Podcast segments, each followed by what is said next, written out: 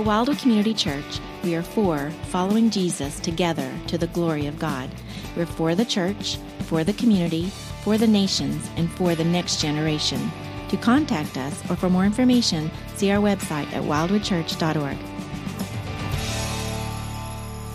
If you would please take out the Word of God and turn in it in the New Testament to the Gospel of Matthew and chapter number 26. Matthew chapter number 26.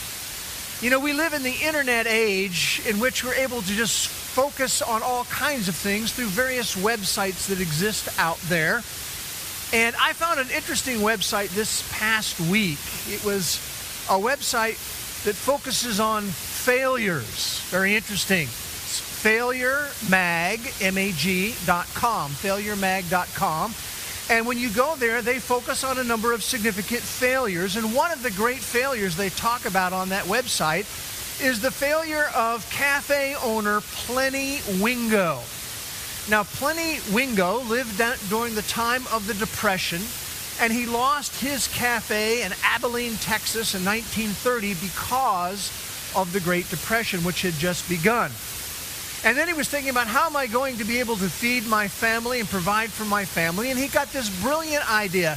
He said, What I'm going to do is I am going to walk backwards around the world. Now, you have to imagine that his wife thought that was a crazy idea. And indeed, she tried to argue with him, That is nuts to do that. And he said back to her, No, I believe it's going to work.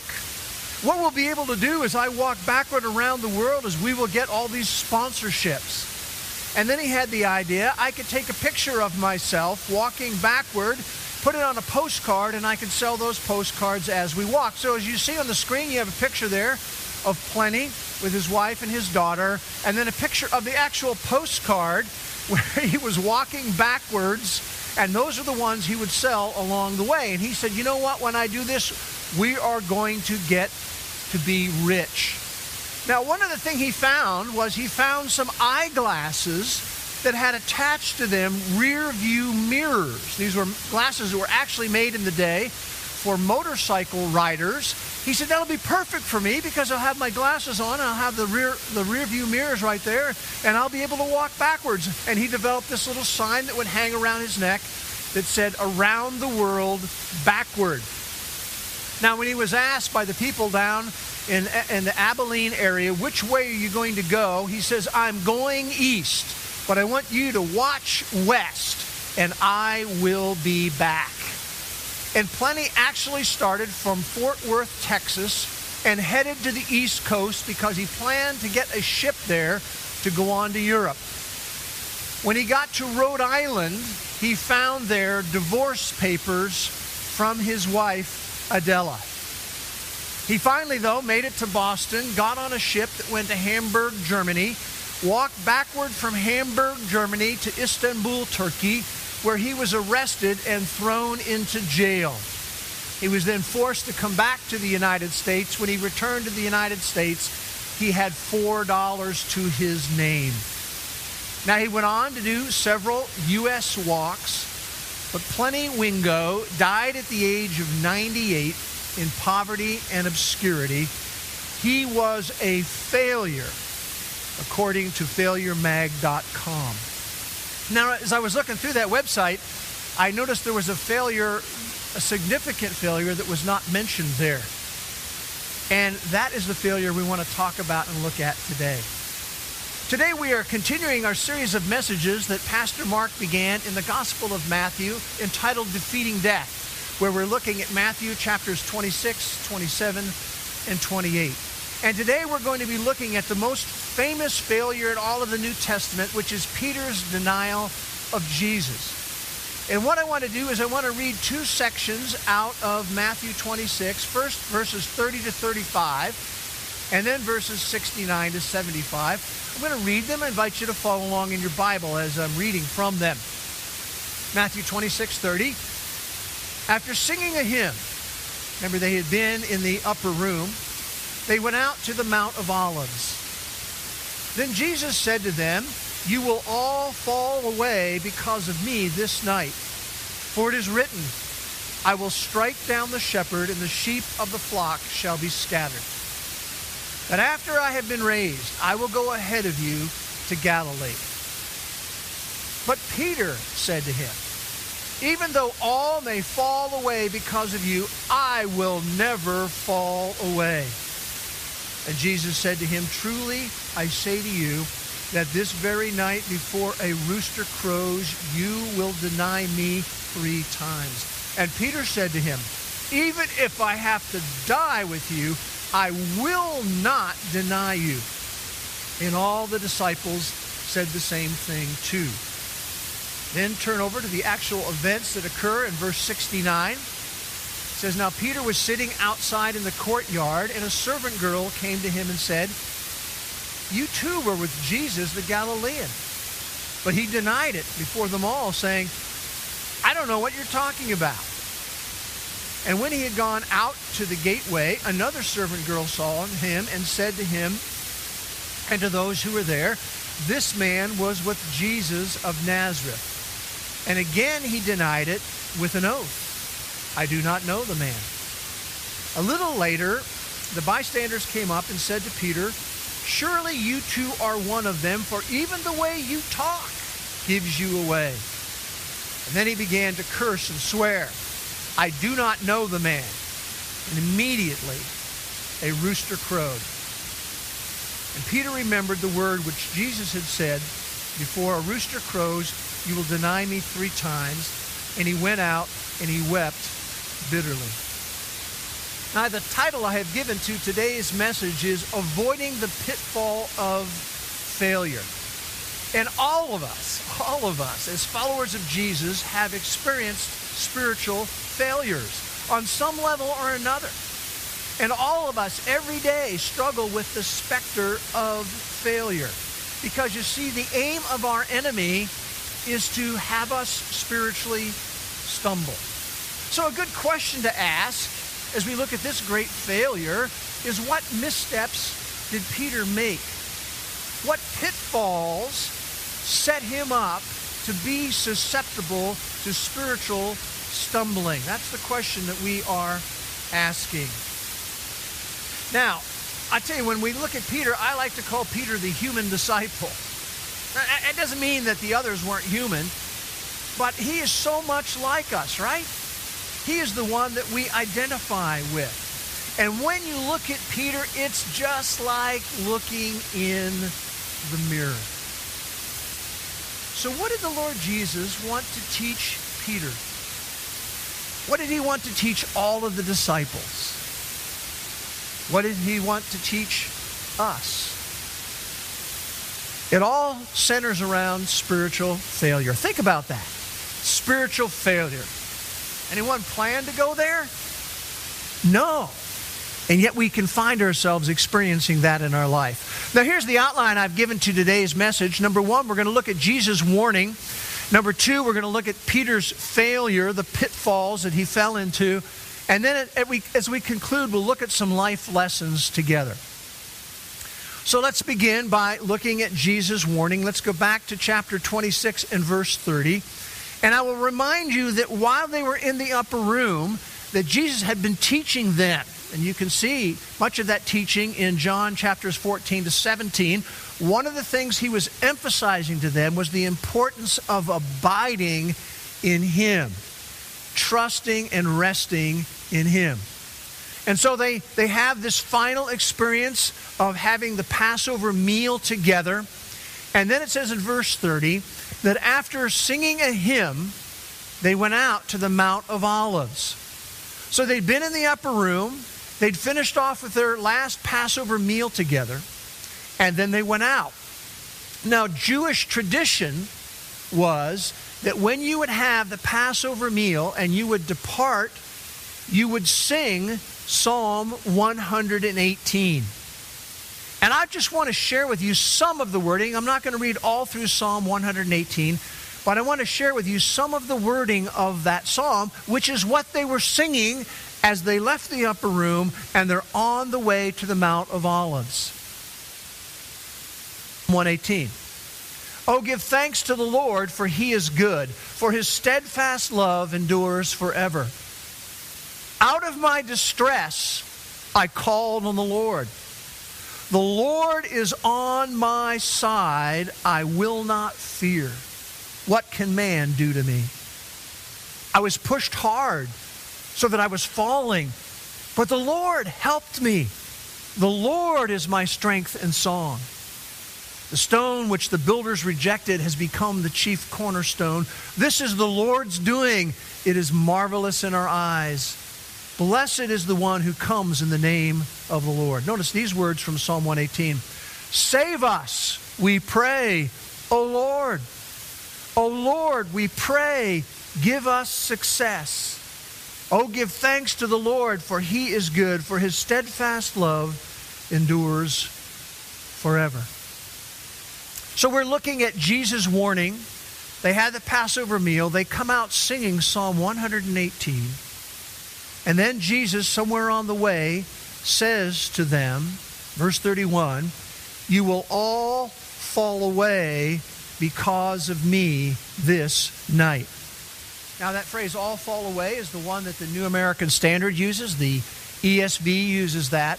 The New King James Version uses the word stumble. You're all going to stumble this night. The idea is that they would all spiritually stumble. In other words, what Jesus was saying to them is there's something that's going to come in your life, a set of circumstances, and it's going to stagger your faith. It's going to shake your confidence in me. It's going to challenge your loyalty to Jesus. And we see Peter's response in verse 33. You notice how it begins. But Peter, here we go again. But Peter said to him, even though all may fall, fall away because of you, I will never fall away. Now you have to kind of picture yourself, you're in that group. And when he says that all may fall away, he's sort of looking at the rest of the guys. You know, them maybe, Lord. I mean, those guys aren't as sharp as I am. Them, yeah, they might fall away. But me, Never. Never going to happen. And what we're going to see is there are three issues that led to the pitfall of failure for Peter. And what is interesting is all of these issues are intertwined together. And while Peter is at the center stage here, all of the disciples really took the same path. So, what are these three issues? Well, the first issue is the issue of pride. Pride. Peter had an inflated view of himself. Now, you remember in the, in the Gospels, we, we see that Peter is often at the forefront. Peter was part of the inner circle of Peter, James, and John. Peter was maybe the biggest in size of the disciples. He was certainly the loudest of them. He's often listed first. He was used to being out front.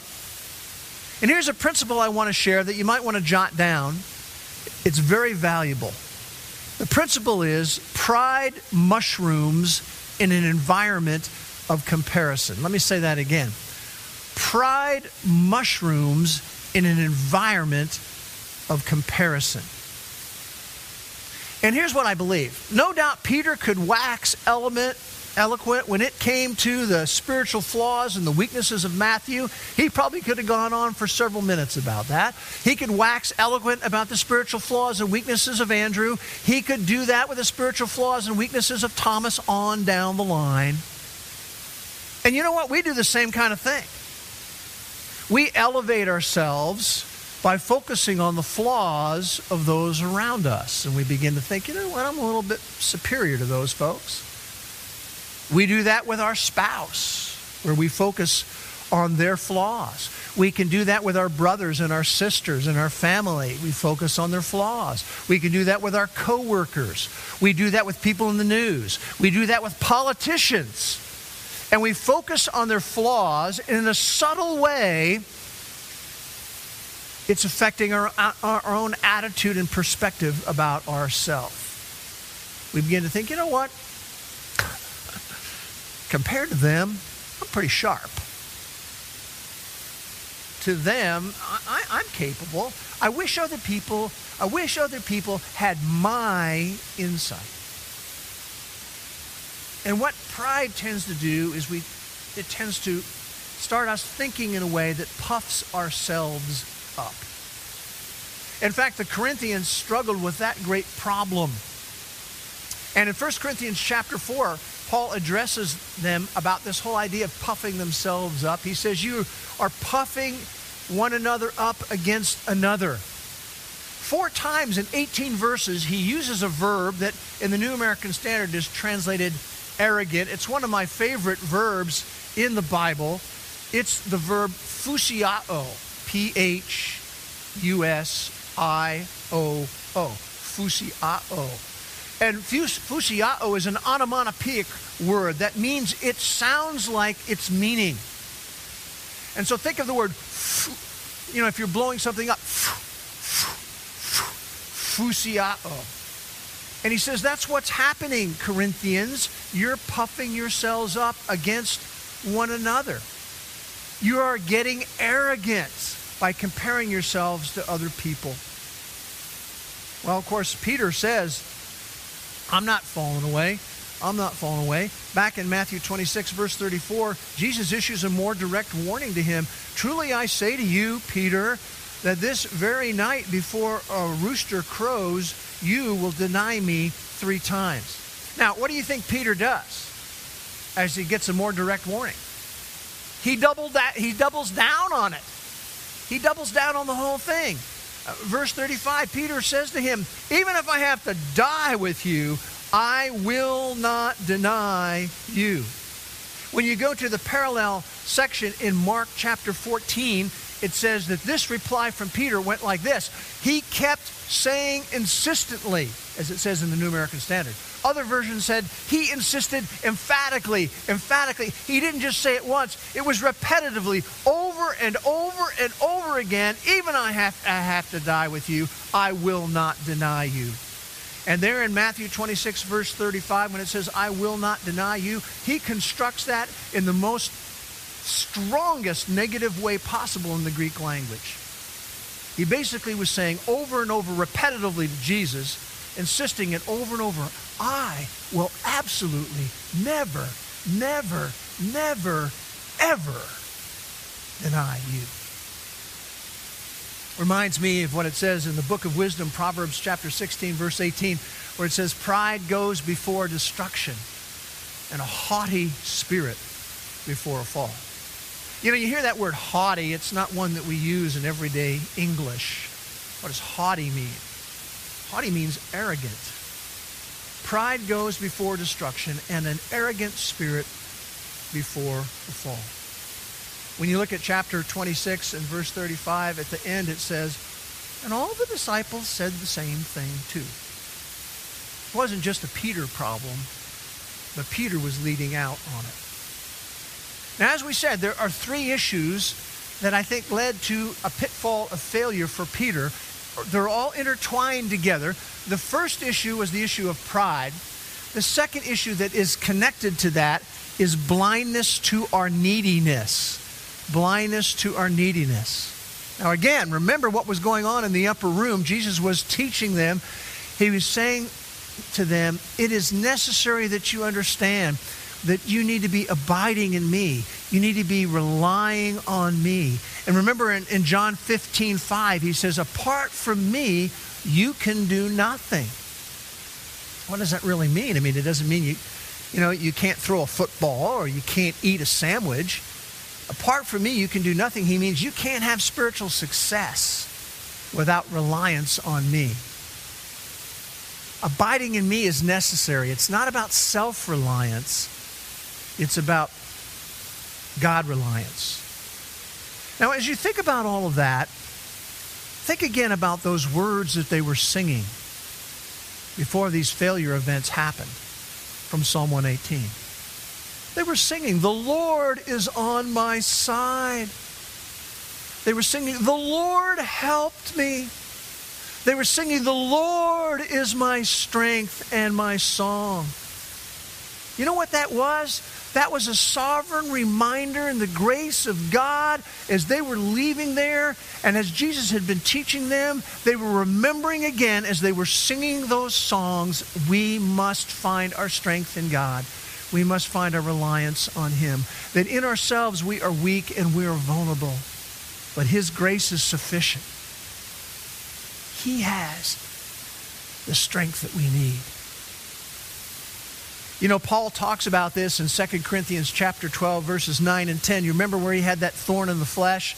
And he kept asking God to remove that thorn from his life. And God's response was what? My grace is sufficient for you. And Paul learned from that, and he goes on to write these words. He says, I learned that when I am weak, that really means when I am aware of my neediness, then I am strong. Isn't that interesting? When I'm aware of my neediness, then I become strong because I'm looking to God to give me the strength that I need. Can you identify with any of this we're talking about today? I don't know about you, but whoa. I identify with it. Can you identify with the idea of pride and thinking highly of yourself, comparing yourselves to other people, getting a little bit of a superior attitude? Remember, pride mushrooms in an environment of comparison. And what about this whole idea of blindness to our neediness? Wow. That happens a lot. But remember, I said there's three issues that are intertwined. You have the pride, you have the blindness to our neediness, and here's the third one. Are you ready for it? It is a lack of prayer. They're all connected together. All of them are connected together. Now, the whole story of the lack of prayer we're not going to look at today. It's in chapter 26, verses 36 to 46. You can go and read that later on if you want. But while the disciples were wallowing in pride and their blindness to their neediness, as they go into the garden, what is Jesus doing? Remember? Jesus is praying. And Jesus even comes to them and he says to the disciples and Peter, Pray. The flesh is weak. You know what Jesus was really saying to them? He was saying something like this pray up or trip up. Remember again part of what they had been singing from Psalm 118? Save us, we pray, O Lord. O Lord, we pray, give us success spiritually. And you go, ouch. Ouch. They had just been singing it, and yet there was no prayer coming from them. And, and this whole idea of lacking prayer, I'm just being transparent. It is easy for me. It is easy for all of us because we are on the run all the time, right? In, in the type of life that we live, we have to log time at work. We have to chauffeur the kids around. We maybe have to go to class. We maybe have homework we need to do. We have projects that have to happen around the house. Maybe we have to clean. Maybe we have to wash. Maybe we're involved in sports teams or our kids are involved in sports teams. We've got to go back and forth to practices. We have video games we play. We watch TV. We watch movies. We're involved in a church.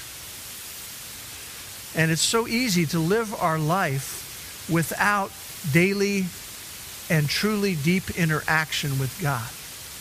See, what I find easy to do is just sort of plow through daily life, ultimately having some confidence in myself, being self dependent, and forgetting my own neediness. And that's one reason why Paul says in 1 Corinthians chapter 10 and verse 12, let him who thinks he stands take heed that he does not fall. So we see Jesus' warning. Let's flip over to verse 69 and let's look at how Peter's failure worked its way out. Now, remember what happens, of course, is that Jesus is arrested in the garden. And I think Peter had, had mentally planned out there's probably going to an attack come like this. Soldiers are going to come get Jesus. When they do, you know, I'm pulling my sword out and I'm going to try to defend him. And remember, he actually did that and he cut off the ear of Malchus, who was one of the slaves that was there. He kind of had a plan because he thought things were going to come this way but he hadn't anticipated a subtle attack that would come from the side. He was not prayerfully prepared at all. And you remember what happens is that Jesus is arrested and then he's taken to the high priest's house. And there you had this fake trial going on, and Jesus is beaten and Jesus is slapped around and Jesus is spit in the face. All of that's happening. And as he went there, Peter followed. And he's in the courtyard of the high priest. And we're going to say three stages of his failure. The first stage is in verses 69 and 70. Look at verse 69. Now, Peter was sitting outside in the courtyard, and a servant girl came to him and said, You too were with Jesus, the Galilean? Now, in the parallel gospel, uh, John chapter 18, verse 17, she asked this question. You can ask a question in that day, expecting either a positive response or a negative response. She actually words it expecting a negative response, like she's really doubtful, like, are, are you one of those guys that was there? I don't really think so, but uh, were you? And then in verse 70, his response, he denied it, it says, before them all, because there were other people there in the courtyard, saying, I don't know what you're talking about. I don't even, I mean, somebody got arrested. I mean, I'm just sort of hanging out here in the courtyard of the high priest. What are you asking me questions for? And then the, the second stage of his failure is found in verses 71 to 72. Look at verse 71. Says, When he had gone out of the gateway, I think what happened is she began to talk to him, and so he begins to shift location. You know, he probably did it kind of slowly and inconspicuously. You know, he just sort of walked a little bit off, trying to not make any big deal out of anything. So he walks over to another area there, and now a question comes to him in verse 71 that's more direct. Another servant girl saw him and said to those who were there, Hey, this man was with Jesus of Nazareth. And when you look at the other gospels, more people go, Yeah, you know what? I do think I recognize him. I do think that he was there. And then in verse 72, we get Peter's response. Again, he denied it, this time with an oath, it says. That would be like saying, As God is my witness, everyone listening here, as God is my witness, I do not know the man. And then that leads to the third stage of this spiritual failure in verses 73 and 74. Notice verse 73 begins by saying, A little later in the Gospel of Luke, it says it was about an hour later.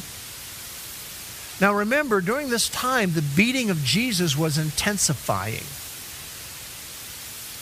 And in verse 73, a group of bystanders come up and they say to Peter, You are one of them. Even the way you talk gives you away. They're saying, You know, you stand out like a Texan in New York City. I mean, we know you were one of those. And in John chapter 18, it's interesting that a relative of Malchus, you know, the one who had his ear cut off, happens to be here too. And he says, Yeah, I saw you in the garden. You were there. And then what does it say in verse 74? Peter began to curse and swear. Now he adds cursing and swearing. He adds in pagan street language. He is outright indignant.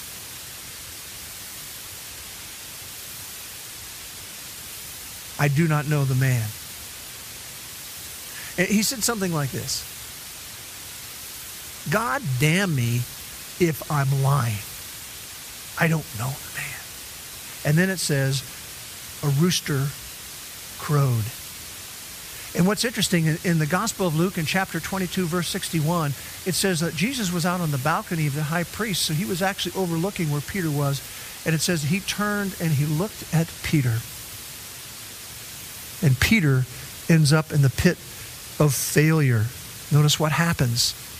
Peter remembered the word which the Lord Jesus had said, Before a rooster crows, you will deny me three times. And he went out and he wept bitterly. It's a pit of failure. That's where pride and blindness to our neediness and lack of prayer leads. Oh, but the good part of the story is his failure is not the end of the story, right? After Jesus has been resurrected, remember the Lord Jesus is there with his open arms and his grace and his forgiveness. In fact, God even says of himself, in Exodus chapter 34, I, the Lord God, am compassionate and gracious, slow to anger, abounding in loving kindness, a God who forgives iniquity and transgression and sin, and we could add the word failure. His grace and His mercy is greater than our failures. Have we failed? Some of us, all of us, have in different ways. Maybe the failure was an act of unfaithfulness in marriage. Maybe it was a significant financial blunder. Maybe it was a night that went further than you ever thought it could. Maybe it was an abortion. Maybe it was a lie that we blurted out only so we wouldn't be caught. Says in 1 John 1 9 that if we confess our sins, that he is faithful and just to forgive us our sins and to cleanse us from all unrighteousness. And we can even find more encouragement as we see how Jesus relates to Peter. You know, what Peter receives from Jesus is the same thing he really sends our way. Because what Jesus says to Peter, he gives him a call to learn from his failure. In Luke 22 32, he said to, to him, before all this happened, he says, I have prayed that you would not fail. But after you have returned, Peter, strengthen your brothers. What does that mean? That our past failures can become guardrails for future spiritual success. He says, after Peter had failed, What I want you to do now, Peter, is help restore other people when they fail. Let your mess become your ministry to other people. So, all of us struggle with the specter of failure. And I just want to tie up some life lessons as we get ready to conclude here, some preventative life steps we can all take. Here's the first one.